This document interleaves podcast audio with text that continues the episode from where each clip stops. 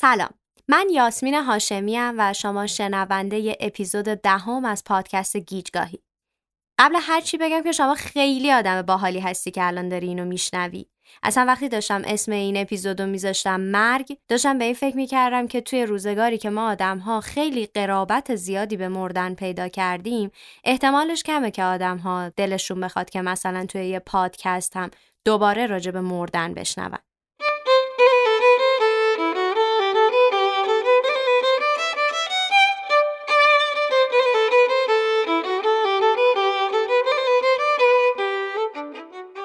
اپیزود اپیزود دهم و آخرین اپیزود از فصل اول گیجگاهه. البته که این دستبندی دلیل خاصی نداره یعنی چون ده عدد روندی بود به این فکر کردم که ما از اپیزود بعدی وارد فصل جدیدی بشیم و اینکه مطالب دستبندی ویژه‌ای نداره.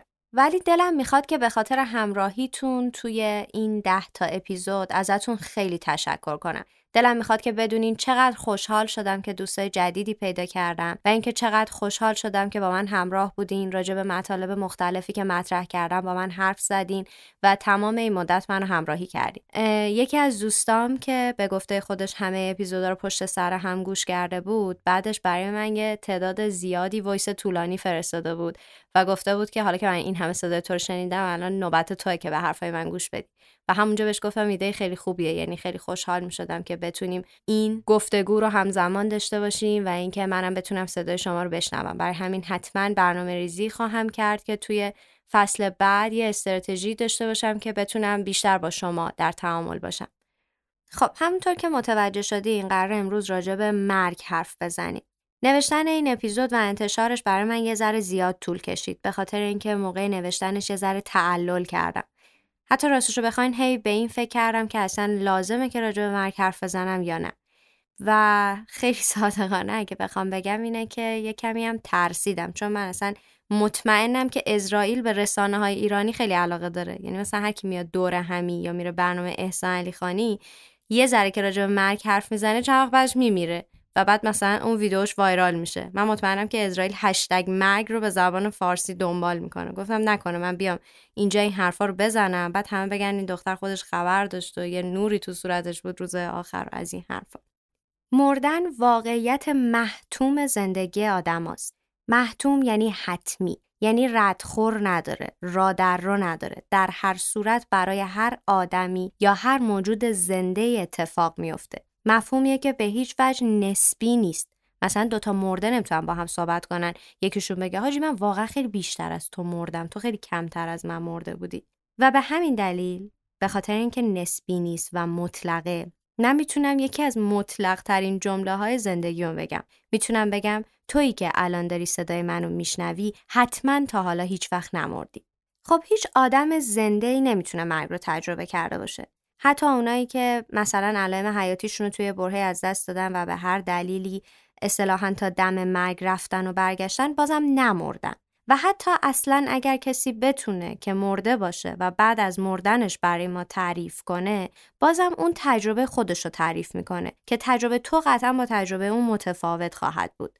حتی توی متون مذهبی هم که یه سری دیتای دقیق راجع به مرگ و لحظه مردن میدن آخرش میگه که بسته به اینکه تو چقدر آدم خوب یا بدی هستی مرگ رو به طور متفاوتی تجربه خواهی کرد پس هرگز نمی‌تونی تصویر واضحی از مردن داشته باشی. فقط می‌تونی یه سری حدس راجبش بزنی و با توجه به حدست یک نگاهی راجب مرگ داشته باشی.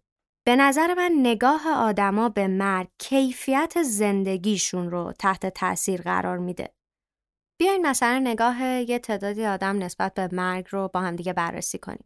یک خانومی به اسم خانم نرگس ذوالفقاری کامنتی برای من توی Castbox برای اپیزود time اگر که اشتباه نکنم گذاشته بودن من با خوندن این کامنت شروع می‌کنم من تمام مردنها را مردم تا ته همهشان رفتم روزی همین فردا مردم روزی چهل سال دیگر هم زیستم.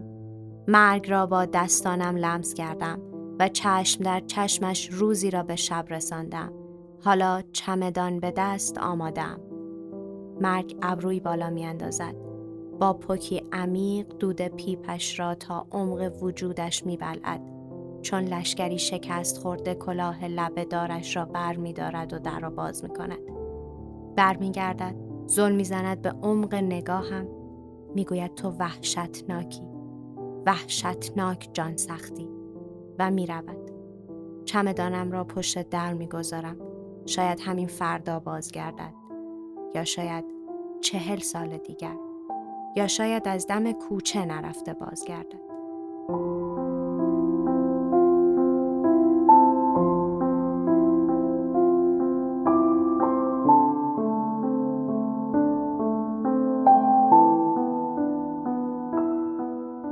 یا مثلا مرگ از نگاه استاد کیارستمی؟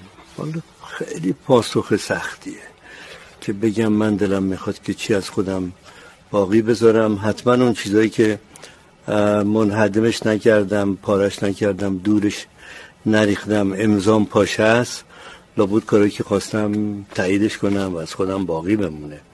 اما به این فکر کنم که یه روزی من نیستم و کارهای من میمونه به این هیچ وقت فکر نکردم. چون هم بیشتر لذتم به بقای خودمه نه به اینکه کاری از من باقی بمونه. اگر این متضاد باشه به اینکه کاری از من بمونه و خودم نمونم من ترجیح میدم خودم بمونم و کاری از من نمونه یا دیدگاه استاد هوشنگ ابتهاج نسبت به مرگ؟ تو رابطتون با مرگ چطوره؟ دی؟ مرگ. با مرگ؟ هیچ. از داخل آدم حسابش نمی کنم واقعا اینطوره. ببین یک اشتباهی داره صورت می‌گیره. آدما هرس دارن می‌زنن برای زنده بودن. این به اختیار خودشون نیست هزار عامل هست یعنی همین حالا اگر این گسری که اینجا نیست یه خورده اونورتر در یونان هست نمی‌دونم در الجزیره هست. در اینجای اروپا اگه باشه یه تکان بخوره زمین تمام شد خدا خدا با هفت هزار سالگان سر به سریم. بقول خیام. شما هیچ به مرگ باش رو نمیشین. تا زنده این زنده این اصلا مرگ وجود نداره. موقعی مرگ هست که زنده نیستین. اصلا نمی‌دونی یعنی چی. از چی میترسین؟ چیزی که نمی‌تونه هرگز اتفاق بیفته. به تا شما هستین اون اتفاق نمیفته موقعی اتفاق میفته شما نیستین. به شما دیگه چه مربوطه؟ یعنی میگه مثل آینه است که وقتی توش نگاه می‌کنی نیستی. نیستی از موقع نیستی که اصلا ببینی مرگ چیه. مرگ یعنی اینکه نیستی. تمام شد. یا حتی مثلا این دیدگاه.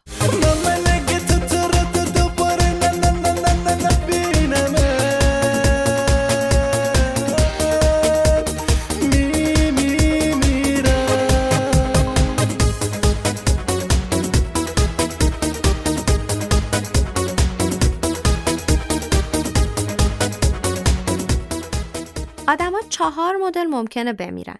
مدل اول مرگ ناگهانیه. مثلا یه سالی توی تهران طوفان اومد یه بنده خدایی که داشت قدم می‌زد درخت کنده شد خورد تو سرش مرد. یا مثلا توی یه کشوری توی کارخونه آبجو سازی یه بار یکی از این مخازن آبجو منفجر شده و یه تعدادی از آدمها توی آبجو غرق شدن. یا یه مرگ ناگهانی دیگه برای یک ملکه در تایلند اتفاق افتاده که توی دریا غرق شده با اینکه آدم دور زیاد بوده هیچکس نجاتش نداده چون ممنوعیت لمس ملکه وجود داشته و اگر کسی به ملکه دست می‌زده محکوم به مرگ می‌شده یا مثلا من این خبر شنیدم که یک نفر موقع دیدن یه فیلم اکشن خیلی هیجان انگیز از شدت هیجان سکته کرده نوع دوم مرگ مردن بر اثر یه بیماری کشنده است. نوع سوم مرگ از کار افتادن اندامهای بدن و حالت چهارم کاهش توان و در واقع پیریه.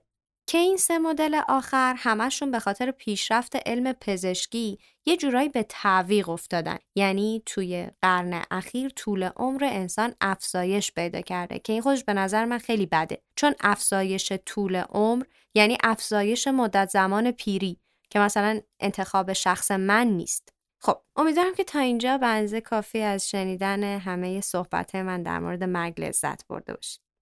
برخلاف اکثر آدما که معمولا کمتر راجع به مرگ حرف می‌زنن کمتر اصلا راجع به مرگ فکر می‌کنن یه سری آدما هستن که به واسطه شغلشون مدام در ارتباطن با آدمهایی که دارن لحظه های آخر عمرشون رو سپری می‌کنن مثل پزشکا، پرستارا، افرادی که توی بخش مراقبت های ویژه کار می‌کنن یا مثلا راننده های آمبولانس.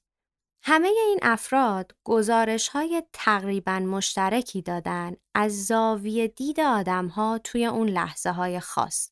همشون تعریف کردن که آدم ها وقتی که دارن لحظه های آخر عمرشون رو میگذرونن معمولا دقدقه های مشترکی دارن. سه تا از دقدقه هایی که بیشتر مطرح شده ایناست. اول آدما بیشتر از همه نگران معنای زندگیشون بودن. که اینجور مواقع وقتی که باهاشون صحبت می‌کنی همش دارن به این فکر می‌کنن که تمام عمری که گذروندن آیا مفهوم ویژه‌ای داشته؟ آیا معنای خاصی داشته؟ و در این مورد ناامیدن. یه فردی که توی بخش مراقبت های ویژه کار می‌کرد می‌گفت که آدم ها همیشه نگران اینن که نکنه زندگیشون معنای ویژه‌ای نداشته باشه.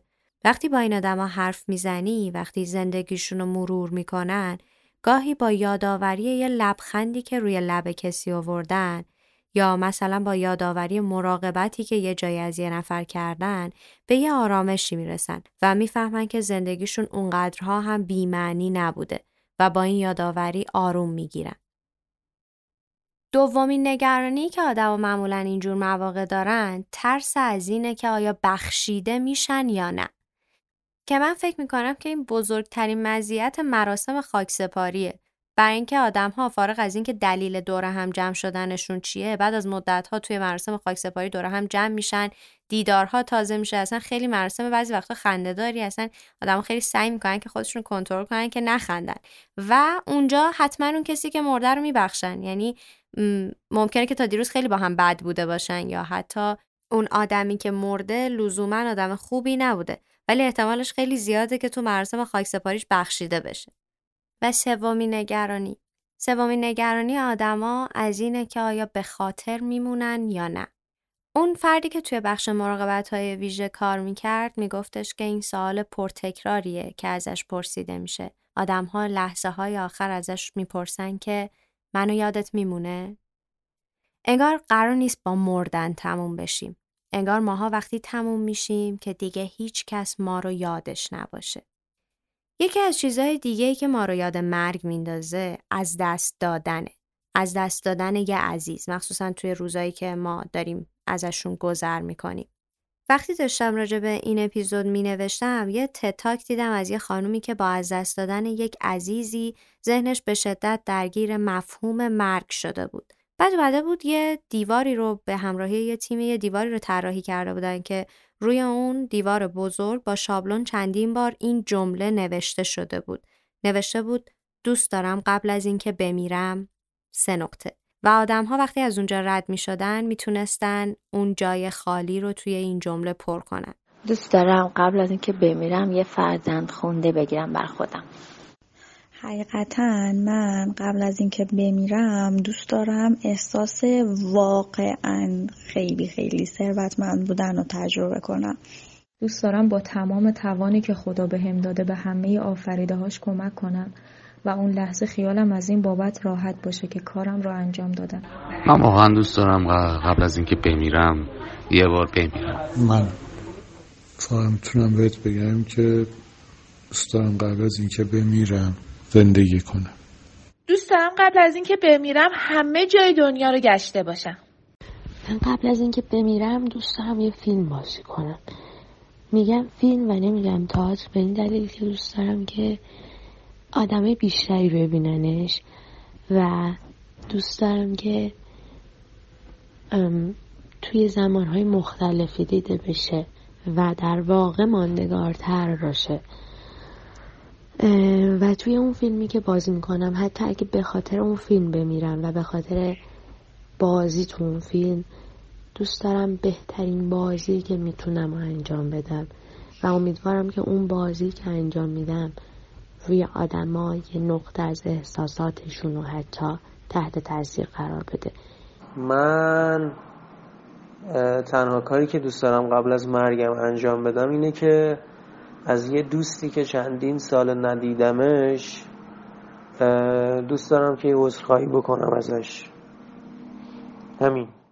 منم بهش فکر کردم. من خیلی بهش فکر کردم که لحظه مواجهه با فرشته مرگ آیا برای این مواجهه حاضرم؟ یا مثلا اگر که اون فرشته مرگ پارتی بازی کنه به هم بگه که هر چقدر وقت بخوای بهت میدم من می‌دونم که چقدر وقت لازم دارم برای اینکه چه کاری انجام بدم قبل از اینکه از دنیا برم؟ تو هم بهش فکر کن. حتی اگه دوست داشتی می‌تونی بنویسی توی کامنت ها که هم من هم بقیه آدم ها بتونیم بخونیم. و اگه واقعا به لحظه مواجهت با فرشته مرگ فکر کردی از همین الان شروع کن به خلق لحظه های حتی خیلی کوچیکی که توی اون لحظه خاص بتونی با یادآوریشون آروم بگیری.